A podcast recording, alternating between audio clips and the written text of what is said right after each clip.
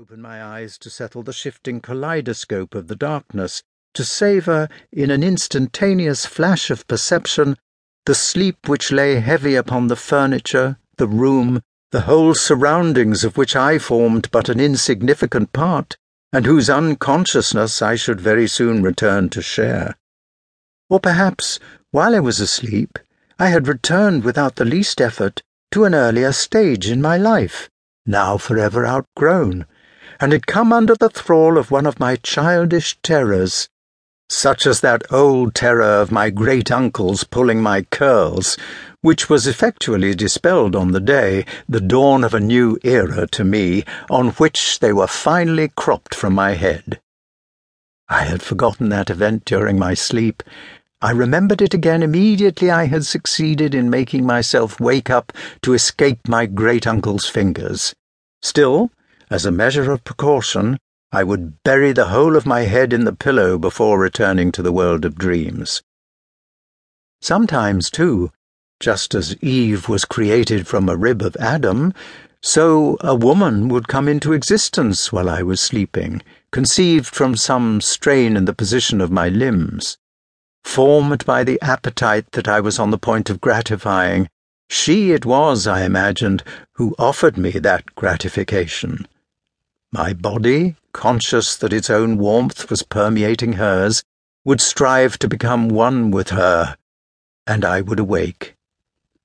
The rest of humanity seemed very remote in comparison with this woman whose company I had left but a moment ago. My cheek was still warm with her kiss, my body bent beneath the weight of hers.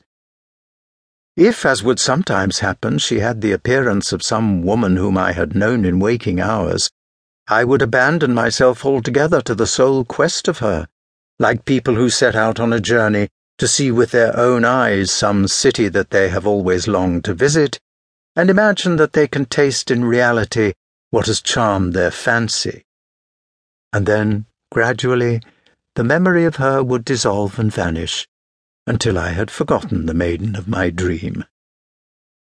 When a man is asleep, he has in a circle round him the chain of the hours, the sequence of the years, the order of the heavenly host. Instinctively, when he awakes, he looks to these, and in an instant reads off his own position on the earth's surface and the amount of time that has elapsed during his slumbers. But this ordered procession is apt to grow confused and to break its ranks. Suppose that towards morning after a night of insomnia, sleep descends upon him while he is reading. In quite a different position from that in which he normally goes to sleep, he has only to lift his arm to arrest the sun and turn it back in its course and at the moment of waking he will have no idea of the time, but will conclude that he has just gone to bed. Or suppose that he gets drowsy in some even more abnormal position, sitting in an armchair, say, after dinner. Then the world will fall topsy-turvy from its orbit, the magic chair will carry him at full speed through time and space, and when he opens his eyes again, he will imagine that he went to sleep months earlier and in some far distant country.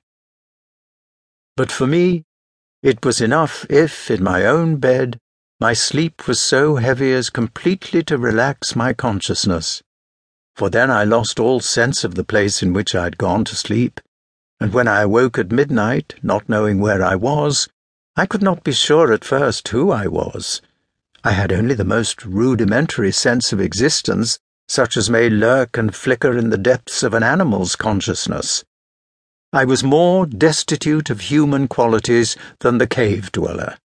But then the memory, not yet of the place in which I was, but of various other places where I had lived, and might now very possibly be, would come like a rope let down from heaven to draw me up out of the abyss of not being, from which I could never have escaped by myself. In a flash, I would traverse and surmount centuries of civilization, and out of a half visualized succession of oil lamps, followed by shirts with turned down collars, would put together by degrees the component parts of my ego. Perhaps the immobility of the.